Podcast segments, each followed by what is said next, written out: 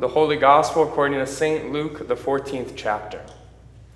When one of those who reclined at table with Jesus heard these things, he said to him, Blessed is everyone who will eat bread in the kingdom of God. But he said to him, A man once gave a great banquet and invited many. And at the time of the banquet, he sent his servant to say to those who had been invited, Come, for everything is now ready. But they all alike began to make excuses. The first said to him, I have bought a field, and I must go out and see it. Please have me excused. And another said, I have bought five yoke of oxen, and I go to examine them. Please have me excused. And another said, I have married a wife, and therefore I cannot come. So the servant came and reported these things to his master. Then the master of the house became angry and said to his servant, Go out quickly the streets and the lanes of the city and bring in the poor and crippled and blind and lame. And the servant said, Sir, what you commanded has been done, and still there is room. And the master said to the servant, Go out to the highways and hedges and compel people to come in, that my house may be filled. For I tell you, none of those men who were invited shall taste my banquet. We're all familiar with places of honor. How much honor um, is in them today, I'm not entirely sure, and I think it's for you to decide. But we all know the picture of the president sitting behind his big wooden desk. And it's from behind that desk he sends out his word, his commands, his instructions, ruling and governing our state, our kingdom. We all know the picture of a judge sitting behind his bench in his robes with his gavel in his hands, judging the people, judging the acts of men, their intentions, and their fates. And whenever the rulers and judge of this world get together for a feast, for a banquet, they invite all those, anyone and everyone who can further their cause, who can serve their own interests. They invite other kings and rulers. They invite judges, and of course, big donors. But whenever Christ, the true ruler and judge of this world, throws together a feast, a banquet, he invites unexpected ones, the entire world, sinners, you, to come and recline at his table and the place of honor. So, like any good host, Christ sends out his invitations to this banquet. He sends out his servants, just like in the text, to go out into the world and say, Come, for everything is ready. The invitation is no longer in the mail. It's right there on your table in the mouth of your pastor, who goes out and calls to all of you to come and feast on the very body and blood of Christ, which is the true banquet. Yet the world doesn't heed to Christ's voice and his invitation. They create, just like in our text, every excuse they can fathom to decline. Woe. Woe to them for declining Christ's invitation. And woe to us when the church falls into the same sin and temptation that they do. Because the same thing that causes the world to decline, the same thing that causes them to decline, we also possess. It is sin. And therefore, we as a church, as families and a congregation, must be on guard and remain steadfast in Christ's word, building on it, which is true wisdom, lest we fall into that same sin. For Christ's word is true wisdom and insight, and the way in which, for us to, as the Proverbs say, build up our house. For we should build our houses upon Christ and his word and his sacrament. Lest we make any excuse, the world makes plenty of them, whether it's time, convenience, sports, old habits. You know your own excuses, and I sure know mine. It seems as though we can find every excuse to build on anything else but Christ and His sacrament and His Word. It's easier that way. It really is. But the easy way is often the way of foolishness. And the hard way, most of the time, is the way of wisdom. Wisdom built on Christ's Word and His sacraments, the, the only firm foundation to build our houses. So we should heed Christ's word just as Psalm 34 that we heard today says to come and listen to his voice. And his voice in our gospel text is clear that those who are invited to the banquet feast and that declined will not eternally taste it. This very banquet feast is the Lord's Supper, which He prepares for us. You heard in the Proverbs how wisdom has prepared a table, and it's right here in this building. And Christ has prepared it by His very incarnation and His life and His ministry, which He accomplished for us salvation. The Son of Man descended from heaven to fulfill His Father's will that was toward the cross. It was that will that he fulfilled that he healed many people. And the world despised him for it. They despised him for prioritizing first and foremost his father's word, his father's will and instruction. They hated him for it. It was that will that he healed those many people and brought our sins to the cross. And he lived out the life of insight, the path of insight and humility, where he was found in his father's house, learning the exact same Psalms and Proverbs from his rabbi's mouth, his teacher's mouth, which is true wisdom. He didn't choose the, he didn't choose the easy path, but the hard path. And that was bearing the sins of the world and bringing them to the cross. The cross, where God's wrath, our Father's wrath, was poured out. The, consequent, the consequences of sins of the entire world, of all mankind, your sins, seen there pinned through the hands of Jesus himself, where his blood was shed to make propitiation for our sins. Just as one act of unrighteousness, Adam, condemned the entire world, one act of righteousness in Jesus Christ on that cross saves and redeems the entire world. So that is, by Christ drinking the cup of wrath, he now gives for us at this table that he has set for us the cup of blessing through which we receive forgiveness, through which we receive the body of Christ. And we're kept in this faith, this one holy Christian church, and we receive salvation, where we are able to recline in the place of honor with Christ Himself at this very table. So rather than building their lives on Christ's word, the world builds their lives just about anything else. They prefer to live in their own sins rather than live in the path of insight, which is according to God's word. It is a scary thing, too, that we possess the capacity to reject God's word. For Christ warns about this in his earthly ministry all the time.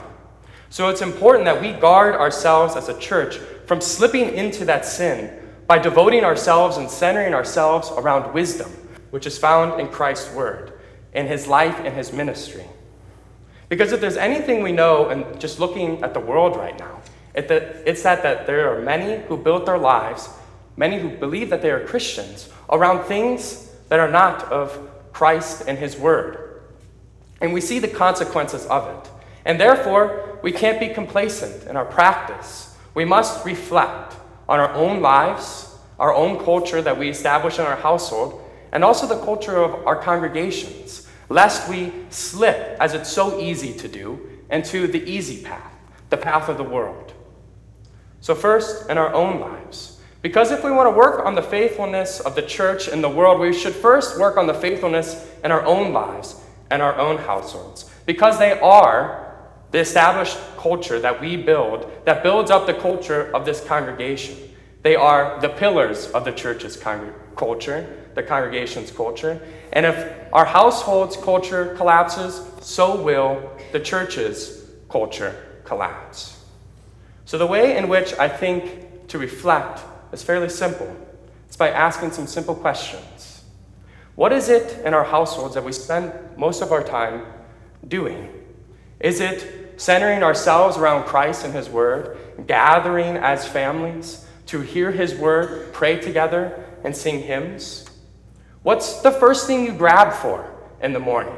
Is it your other hand or your wife's hand to pray and thank God for watching over you that night? That He gives you a new breath of life in the morning, which is just a picture of the resurrection.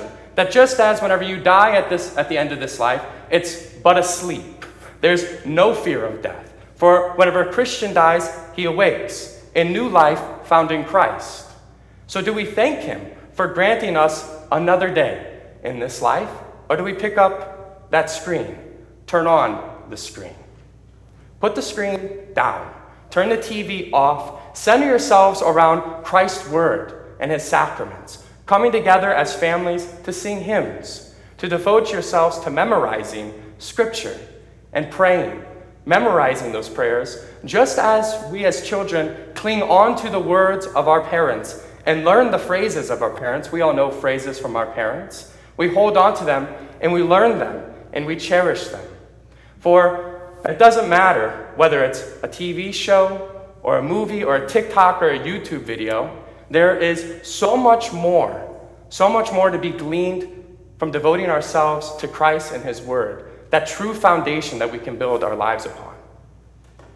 Likewise, as a church, I think it should look very similar in the sense that it's centering ourselves upon Christ and His Word, guarding the church from slipping into that sin of complacency and practice.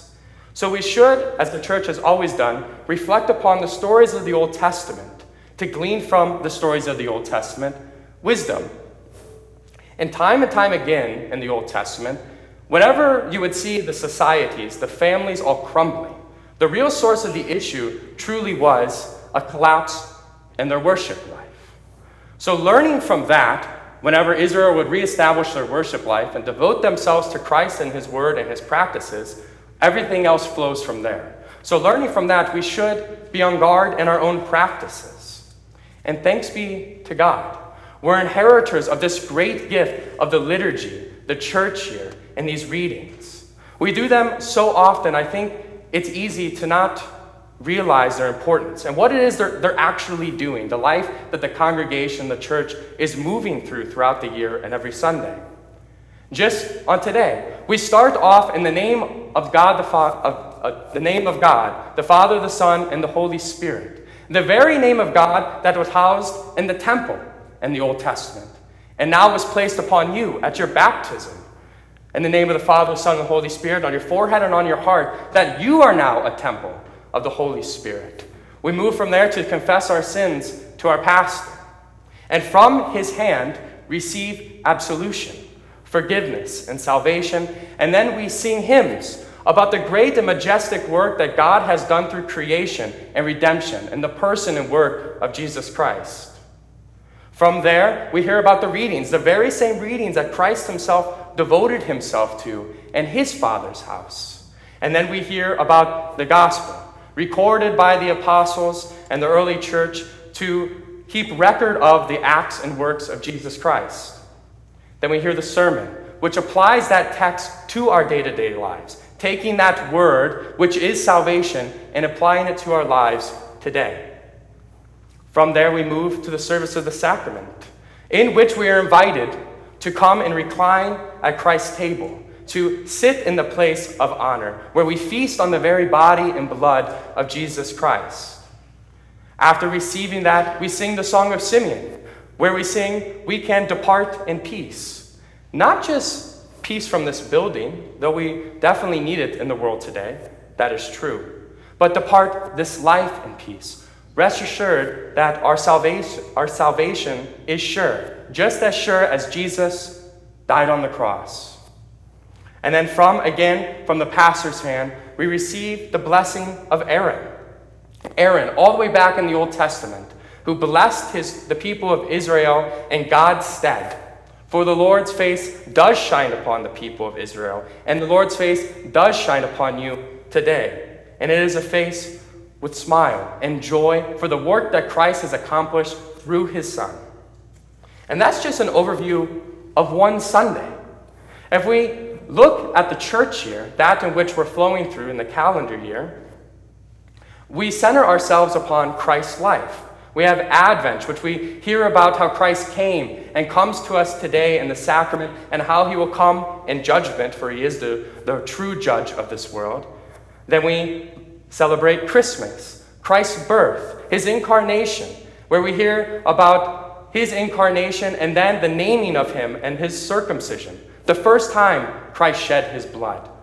From there, Epiphany, where we hear about the Magi, the true Gentiles, coming before God to worship him, and the baptism of God, where Christ was proclaimed by our Heavenly Father to be the Son of God and also by his prophet John to be the Lamb of God who takes away our sin.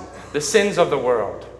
From there, we have Lent, which hones in on and helps us reflect upon the consequences of our own sin, which prepares our hearts and minds for Easter, that great season which we worship and celebrate the resurrection of Christ. And then following immediately, we have Pentecost, which we just celebrated, where Christ gives out his Holy Spirit, the Comforter, which he sends out even today to come into our presence here and through his word to grant us peace. And now we're in the season of Holy Trinity, which we focus in upon those teachings, those doctrines that Christ established and taught that his Father gave him to speak while here on earth. And that gets us all the way to our text today about the heavenly banquet, which he invites all to come to for salvation. And this is the only way forward. It's the only way to keep the church faithful and in Christ. It's by centering ourselves and our practices upon Christ, His Word, and His sacrament. It's the only way to keep the confirmants in the church that were just confirmed last week, I believe. Because for the church to exist, for the church to remain in Christ, it must be centered upon Christ's Word and His sacrament. What a gift it is for us to be inheritors of these practices, for us to be able to establish our lives, not only at home, but in this congregation upon Christ and His Word, where we have these habits, this Christian culture. What a gift. And we shouldn't be surprised whenever the world hates us for it, whenever the world despises Christ's sacrament and despises His Word, for they despised Him while He was here on earth. And in our epistle today, John's very clear. Don't be surprised, because we are not of this world, though we are in it. We are in Christ, and as Christians, we cling to Him, His word, His promise, His voice, and we build our lives upon that, upon that word, and receive His sacrament, reclining in the place of honor. Rest assured that our hope is in Him, that just as Christ died, so shall we. But just as Christ was raised, we will be raised on the last day. In the name of the Father, the Son, and the Holy Spirit. Amen.